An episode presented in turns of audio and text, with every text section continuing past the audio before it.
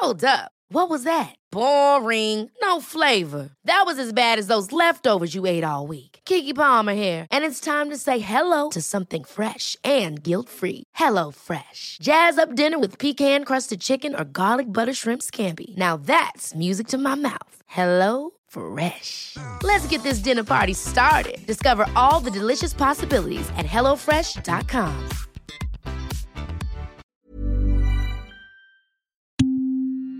Reading your Wikipedia page Okay. is almost as wild as Steven Seagal's Wikipedia page. Have you ever read that? no, but I'll t- I'll take that. That's one of the best compliments I anybody's ever paid me. if if you need like a Except for he's like kind of like a right wing nut at this point. yeah, right? no, totally. All right, But- so I won't be offended by that.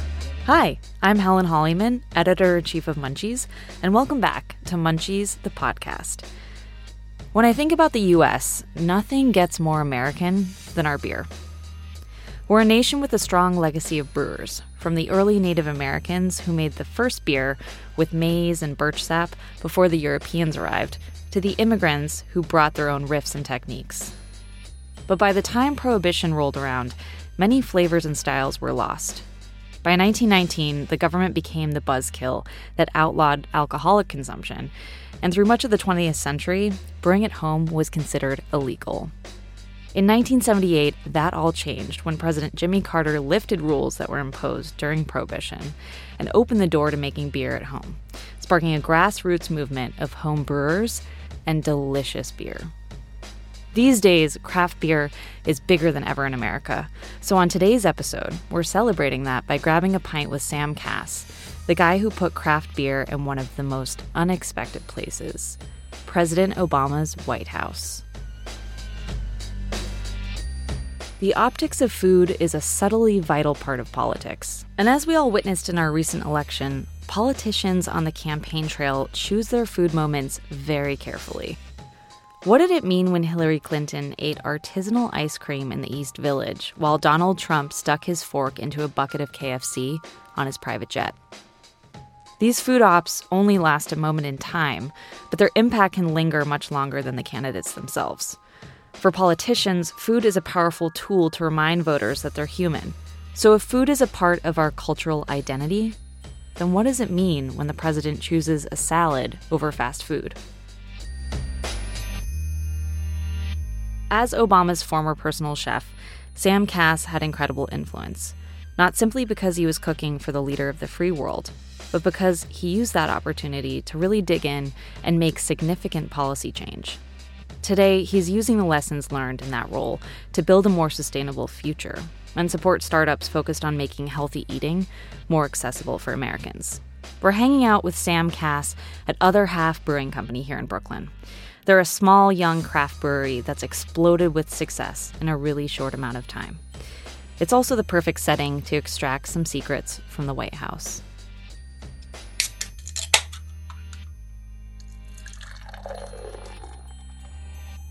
Delicious beer. Really good beer, right? hmm It's really good beer. Very good. So, just a quick FYI Other Half, where we're recording this, is an active brewery, so you're definitely going to hear some forklifts and some other random sounds in the background. You guys listening to this can't see this room we're in, but this room is very small. And this room is about the size of the White House kitchen. Uh, well, I had dreamed that it was going to be this giant kitchen that stretched on for miles and, you know, was perfect and, you know, all the latest equipment and everything shiny and just giant. I, I had this reoccurring dream, like, for the whole couple months leading up to walking in. The thing about the White House, you can't really you just get there when you get there. It's not like you go and practice and hang out and figure everything out. It's like January 20th, all right, you're in, you know? And there's really nothing that prepares you for that place. Uh, and then like, get in there and like figure out like where the kitchen is, like where the fridge is, how do I get upstairs? I mean, it was insane. And you're walking in like, hey guys, uh, where's the chicken? You know? uh, and it, that night wasn't about the food. That you know, that night was just about getting some. These, so I cooked some very basic like chicken meal, and everybody was very intrigued about what I was going to make. And I think they were super disappointed. Like, what is this? like, you know, this is not like where's the where's the show, you know? but that's not what it was about. Wait, so what was like in the walk-in? Was it fully outfitted, or were you having to sort of make Oh yeah, yeah, no, they, or- no, no. I I put in my order. I told them what I, I emailed them what I wanted. But no, I, you know, there's like lots of parties and stuff going on around then. So there's, you know, there's always food in the White House. That's never a problem. How did you first get connected with them? Yeah, so I'm from Chicago, from Hyde Park, where they're from, and so I actually knew them when I was in high school, but uh, not super well. But they had no help; it was just grandma. Uh, there was not like a big staff or anything. Uh, he had just announced the the run for the White House. Um, you know, the first day he's trying to campaign, and the kids were young, and she needed some little support. What kind of stuff were you cooking before they went to the White House? Like, what was the sort of average weeknight meal? Um, you know, really typical stuff. I mean, my focus has always been on, on health and well-being through food. I mean, delicious food. I hate health food. I think health food's disgusting, but but delicious, good food. Um, and so you know, just regular stuff. And, and the same was true through the White House. Just, you know, lots of fish or chicken, lean proteins, lots of whole grains, um, brown rice and farro and things like that, and um, plenty of vegetables. Uh, but nothing fancy. There's no interest in fancy food. I, I think what's so cool is you guys made the first beer ever historically in the White House. We did. How did you even begin that process? And Be like, Mr. President, what about making a beer? You down? That's kind of how it went. Uh, he was like, Yeah, sure. That sounds like a good idea. I was like, you know, you know, it's a, it's a big thing, and people are doing it in their basements and their garages all over the country, and I figure, kind of in solidarity and in that spirit, we should make one too. He was like, I think it's a great idea. Go for it. Uh, I was like, by the way, you have to pay for it. He's like, he looked at me a little funny because he did have to pay for everything uh, out of his personal. They had to, they have to pay something that nobody people don't really realize. is like they have to pay for all their own food. Anytime there's a guest over or anything, they're paying for everything. Uh, so, so the whole beer operation he had to personally fund. The government wasn't going to pick up the tab on that. Um, and so yeah, so we did it.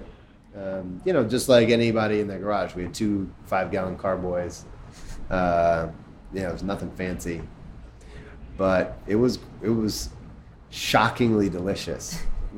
After the first batch, Tafari, a good friend of mine, and one of the other chefs, did most of the actual brewing, and you know, so we went through the whole process, and and finally finally was ready, and we tasted the first uh, the first bottle, and it was just like, holy shit, this is really good.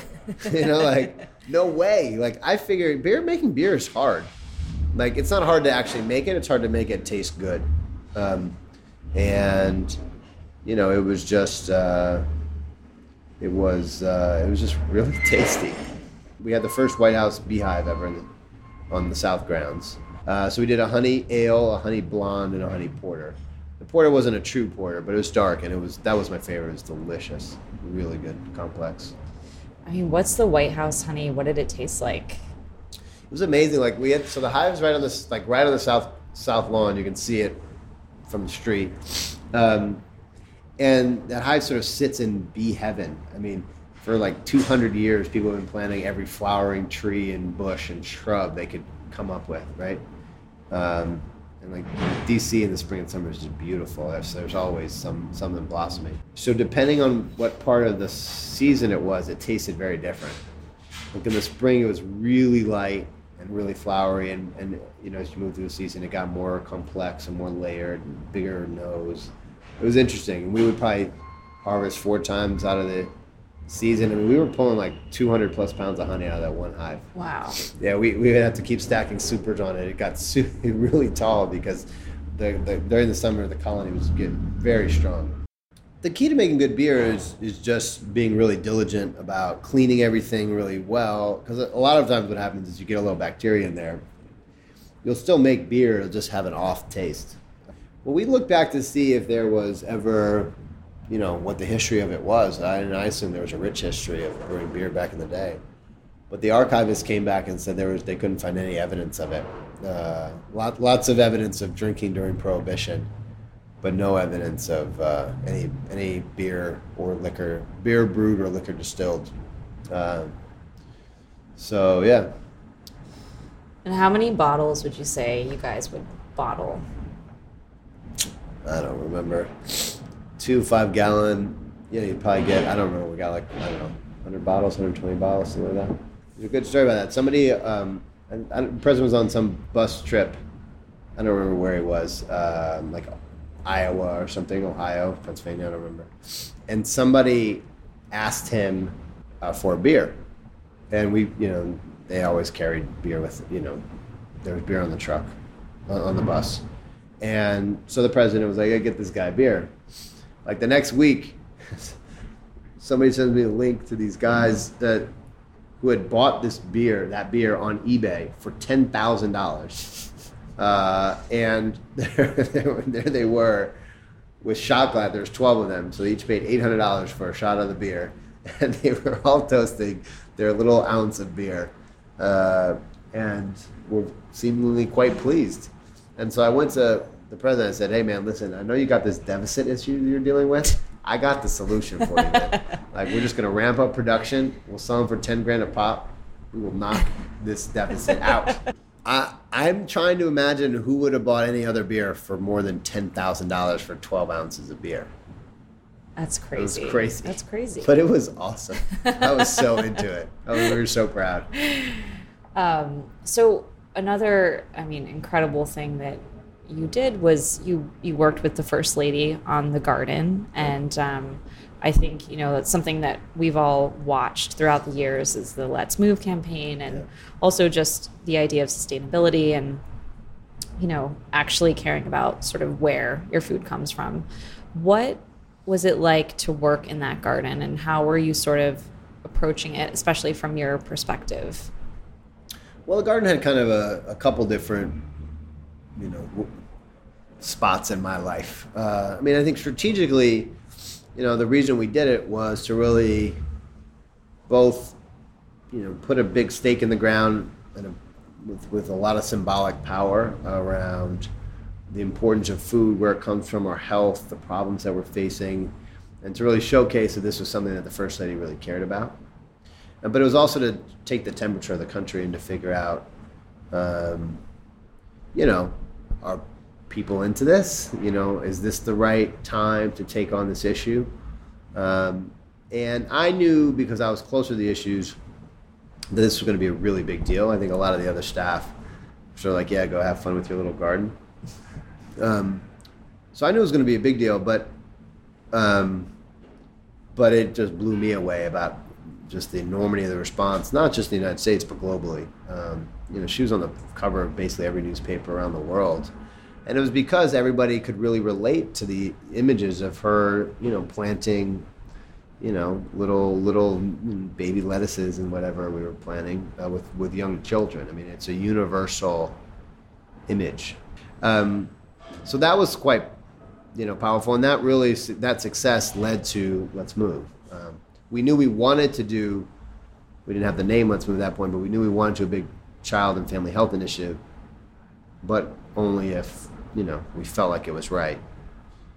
So, so that led to that. On the other side, as a chef, I mean, I cooked for them five nights a week through the whole time, and you know, it was just amazing. Uh, there's no better way to cook. And when the you know when you you know the politics and the sort of intensity of the White House just got to be a little too much, I just would just walk down to the garden and hang out in the garden and harvest some things and check on everything. And you know, you felt like I was 20 miles away from the White House. Um, so I, it had sort of a, it was both a sanctuary and a really powerful strategic symbol that we, we were working on. So once you left the White House, you've been very busy. Um, tell me about what you've been up to because you've been doing a lot. Yeah. um, you know, so I mean, I care about impact. Uh, I'm really focused on the intersection between climate change, sustainability, and, and, and health and food. Um, I think that nexus is going to define uh, the food system for the foreseeable future. Uh, and I think technology innovation is going to will and needs to transform how we're growing, distributing, processing, consuming our food. Um, you know, besides you know incredible advances for better and for worse in processing technology, you know, the vast majority of and some innovations in how we grow, but mostly just around scale and combines and some innovation in seed, which is obviously quite controversial. Um, there's, you know, food and ag has just been kind of missed by the modernization of our world, um, and we're paying the price for it. So, um, like for example, we're asking families to cook more. Everybody sort of yelling about how important it is to cook.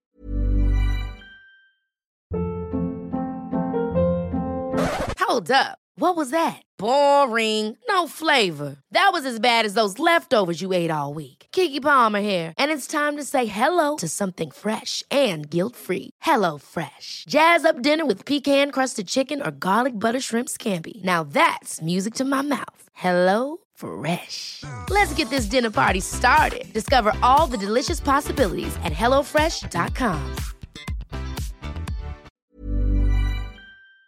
Cook and prodding families to spend more time in the kitchen, but we're not making it easier for families to cook. Um, uh, and relative to the rest of our lives, you know, it's taking longer and longer because the rest of our lives are being sped up, and no people just don't have two and a half hours to spend in the kitchen, you know, or two hours or an hour and a half even. So we got to do. You really leverage technology to make our food system function better, be much more sustainable, much more uh, focused on the health of the end consumer.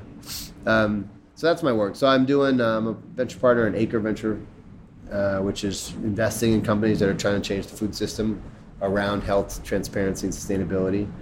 Um, doing strategy a lot, mostly for young startups as well. Just trying to help uh, companies who are that have that mission um, to be successful. Um, and I'm excited about it. I think you know we had a lot done in Washington. Um, I think the the legacy of the first lady and her leadership will only really come to come into sight in 10, 15, 20 years when the kids who are now in kindergarten grow up. Um, but I think you know we we picked most of the low hanging fruit there was to pick. We picked all of it actually, and some that was not low hanging. Um, and I think the next wave of change, although there's more work to do in Washington and farm bills coming up, that's going to be a big nasty fight. You know, Trump today is talking about drastic cuts to SNAP, which is just abhorrent and immoral. Um, uh, so there's going to be big important fights in Washington that people need to be engaged on uh, and need to show up for. Otherwise, people will starve, people will die. I mean, it's like high stakes. You know, 350 million people in America and billions around the world. They're eating certain things now for whatever reason, um, mostly because they like it. uh, yeah, government policy influence it, companies marketing influence it. There's lots of things that we got to deal with, but um, but food is quite a personal thing, and so changing it is complicated. It's not just the politics, of which are nasty, um, and lots of fights to be had, but it's also it's what people, how they understand themselves, uh, how they understand who they're not. Um, and habits are, you know run deep. It's our culture. Changing culture is the hardest thing and so that's really the challenge. Um, and so i uh, could not be more optimistic because the change we've seen since we walked in the white house the change we've seen has just been extraordinary. Uh, we take it for granted now. Um, but even just just the garden itself i mean when we planted that garden when, when i went to the folks at the white house and said so you know part of the thing we want to do is to tear up the most iconic lawn in the world and plant a bunch of tomatoes and squash and zucchini. Like, how does that sound, dude? They thought I was completely out of my mind, um, and it was crazy. It was a totally crazy thing to do. Now it's the most normal, obvious thing. Of course, there's a vegetable garden in the White House, like obviously, right? It makes total sense, but it was totally crazy thing to do. Um, and so I think these it's being normalized in our culture, and, and particularly for the younger generations, you know, kids under 25 and under, this is who they are. This is their identity. It's how they express politics. It is what they should be. I mean, I'm, i think they're hitting the nail on the head, but that's not going away anytime soon. Uh, so I think this change is only going to accelerate, regardless of who's in the White House or whatever else is going on. You know, a lot of times whenever I speak to people from Europe or Asia, the feedback about American diet or culture is always like, oh, you guys like processed foods and you're into fast food. And the idea of the, the market is a very different concept. Mm-hmm. Thinking about the way we are today, what do you think our biggest challenge is as eaters in this country? Um, well, I mean, so just to address that, that sort of statement, that of course is true on on some levels, but it's also like the the notion that we don't have food culture in America is just total bullshit. Uh, when you actually look at the history of American cuisine, it is deep and rich and amazing and delicious uh, and and wide ranging. Um, you know, from from New Orleans to Boston to Chicago to out west in California, and, and all kinds of places in between. I mean, we have incredible food culture. Uh, you know, I think we lost the path a little bit um, with a lot of the hyper processing of, of, our food and those kind of products. But people also got to remember uh, convenience is, is important. Uh, part of the reason in the 20s and 30s people were all cooking at home is because women weren't really allowed to work. And so, you know, it's a part of freeing up time meant, you know, part of women going to work meant that there's a gap for, you know, industry to fill fill fill part of that void. Should women be leading this country? Should all men be out of office and women be running every corporation and leading this country? Absolutely yes. uh, and so I think it's absolutely for the better. And in fact, we, we got a long way to go. Um, um, you know, so but but we but you know, there's some there were benefits now we swung too far, um, and we have to course correct. Um, so I think the biggest challenges are um, providing uh, fundamentally nourishing food to everybody at a price that they can afford and in a way that doesn't further degrade the environment. I mean, I think food and ag is the second globally the second largest contributor of greenhouse gas emissions, um, second only to energy and about 25%. And the curve is terrible. Like we're, it's going up dramatically, whereas energy is actually, you know, we can see a path to plateauing. Um, and the, the, the, degradation of our soil and our water is, is really quite scary, particularly when you, in the face of climate change, growing foods become much, much more difficult. Um, so it's going to be harder to grow fruits and vegetables, for example, at a price that's affordable. Right now, we're not doing a good enough job and just maintaining the status quo uh, is going to be very difficult. So I think that's the big challenge: is how do we create systems that um, you know we talk about sustainable agriculture all the time, but we need to start talking about sustainable eating because farmers aren't going to be able to grow uh, in a manner that actually is building the health of the soil and and you know not not using too much water, et cetera, if people aren't eating that system. Um, and so we got a lot of work to do there. I mean, we're sitting in a craft brewery, you know, thinking yeah. about like delicious beer, really good beer, right? Mm-hmm. It's really good beer. Very good. you know, that movement is such a, I think the word grassroots, and that's been yep. a term that has been echoed a lot lately across this country. And I think, um, you know, it's beer is at the best time it's probably ever been um, in this country. And it's Thank very God. small cities and big cities. You have these incredible uh, entrepreneurs. And I think, you know, looking back to all of the amazing work that you guys did when you all were in the White House, um, we're living in an uncertain era where a lot of things are still sort of being distilled down and to what degree do you think policy in general does impact sustainability and our eating methods? Um, and how can you also be proactive about it despite that? Yeah. Um, so I, I, think policy is really important. Obviously, you know, spent a lot of years working on it. Uh, I think it's critical. I think a lot of these policies shape, you know, they shape the, the playing field. They shape um, incentives for people. But I, I think, um, uh, and so engaging, you know, on your school board, engaging at your office, engaging uh, on city council, engaging the mayor, at every level, making your voice heard around food issues that matter to you is really important. And we're never going to see, you know, I, I, always found it so funny and like kind of uh, funny and sad, really, of all this chatter about like asking a question about food in the presidential debate. It's such a cop out uh, from from those who echoed that as if somehow there's one question, uh, then the the issue would be solved, or somehow it's a big breakthrough. The reason why they don't ask a question about food debates because we haven't done our work to get voters to care about it.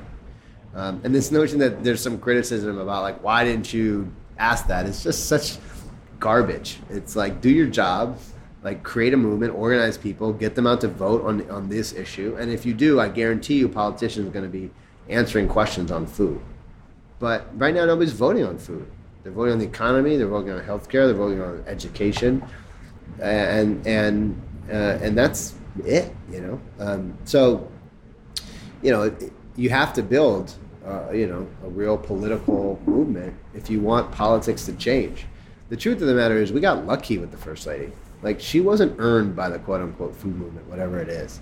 Um, we just got lucky, uh, and so I think we we felt, I think, as a, and I say this to me as like, you know, a food movement person, um, that somehow she was a product of some kind of political, she was product of the cultural change that we're seeing, which is really important. The, the precursor to political transformation is a cultural transformation. So we're starting, we're seeing the beginnings of a cultural transformation. The question is, can we turn that into political transformation? And I think that's the that's the work. So it's important, but I also just want to be really clear that food is not like healthcare policy. It's not like education policy. It is much, much more deeply rooted in our culture. And so, focusing on transforming our culture and the expectations of our culture and the norms in our culture are going to be, I think, more important than the policies themselves. Uh, uh, ultimately, you're going to need both to really unlock the potential that we want and to get to the place that we want to be. Policy's got to shift. Um, but but right now, like you know, the narratives around it's ag subsidies. It's just totally not accurate. It's literally wrong. Uh, uh, it's not the reason why corn costs little. It's because it's subsidized. It's just it's actually because of the research dollars over the last 50 years. We can grow those crops really efficiently compared to fruits and vegetables, which have got no research dollars and are grown in very inefficient fashions. That's the main reason you see the cost disparity. Um, and so there's no one magic bullet. You know, it's not like only we get rid of subsidies, which we did, by the way, got rid of direct payments. Um, they're still subsidized through crop insurance, some other things, but there's no like magic bullet. It's not the government's fault we're eating the way we are. Uh, it's it's just much more complicated than that, and we got to own that. Uh, if we just keep thinking it's because the government, there's nothing we can do because the government or just government can fix this. We're just we're not going to be effective. And so we would all be wise to start taking a much more nuanced approach to what change is actually going to look like. For young people that listen to this podcast, what is one piece of advice you could give them on just sort of doing something yeah. at all? You know, yeah. whether it's eating salad or actually calling your rep or. well, first of all, eating is really important part of it. Uh, you know, we're voting with, so, you know, industry is scared they don't know what to do. They see young people coming, they know they care about it, they're not they're totally out of position for it, and they're listening to like what are people buying. The reason why the big guys are starting to change is only because young people are buying different stuff. And they're panicked. Like for real. Panicked. You know, when we came in the White House, the CEOs didn't care about this issue. They weren't worried about health. Uh, now it's all they think about. And sustainability is now starting to emerge as well. Um, and it's only because they're losing share because um, because young people are voting differently with, with their dollars. So that's I can't overstate how important that is to make decisions based on your values in terms of what you eat. And then I just think wherever you are, whatever you're doing, take take these values to that institution. So if you're in college, you know, make sure you're engaging the dean and the food service director and talk about how we're going to get better food into cafeterias. If you're you know got a new job. Uh, try to try to make sure the environment you're working in is as healthy as you can. I'm sure there's somebody there who's that's their responsibility. Um, just be engaged on this issue wherever you are. You don't have to start your own. If you want to start your own nonprofit or join a nonprofit, you can totally. That's great, but you don't don't feel like to have a voice and to have an impact. Um, you have to start some whole big endeavor on your own. Uh, I'm not discouraging that, but um, but it's about taking these values and, and um, to everything we do. That, that's how you weave a fabric of a, a much healthier, more sustainable future. Thanks so much to Sam Kass for taking the time to share a beer with us. A big thanks to Other Half Brewing Company, Tiffany Johnson, and Sam Richardson for being gracious hosts and serving us those tasty brews. And if you haven't been to Other Half Brewing, you should definitely get over there ASAP. Thank you to Phil Demahovsky, my podcast producer, and thank you to all you who are listening out there. We'll be back in two weeks with the next episode, so until then, get all of our delicious Munchies content over at munchies.tv. Hit us up at Munchies on Twitter, Instagram, and Facebook too. And if you like the show, show us some love. Rate it on iTunes because it actually helps us out. I'm Helen Hollyman. I'll catch you soon.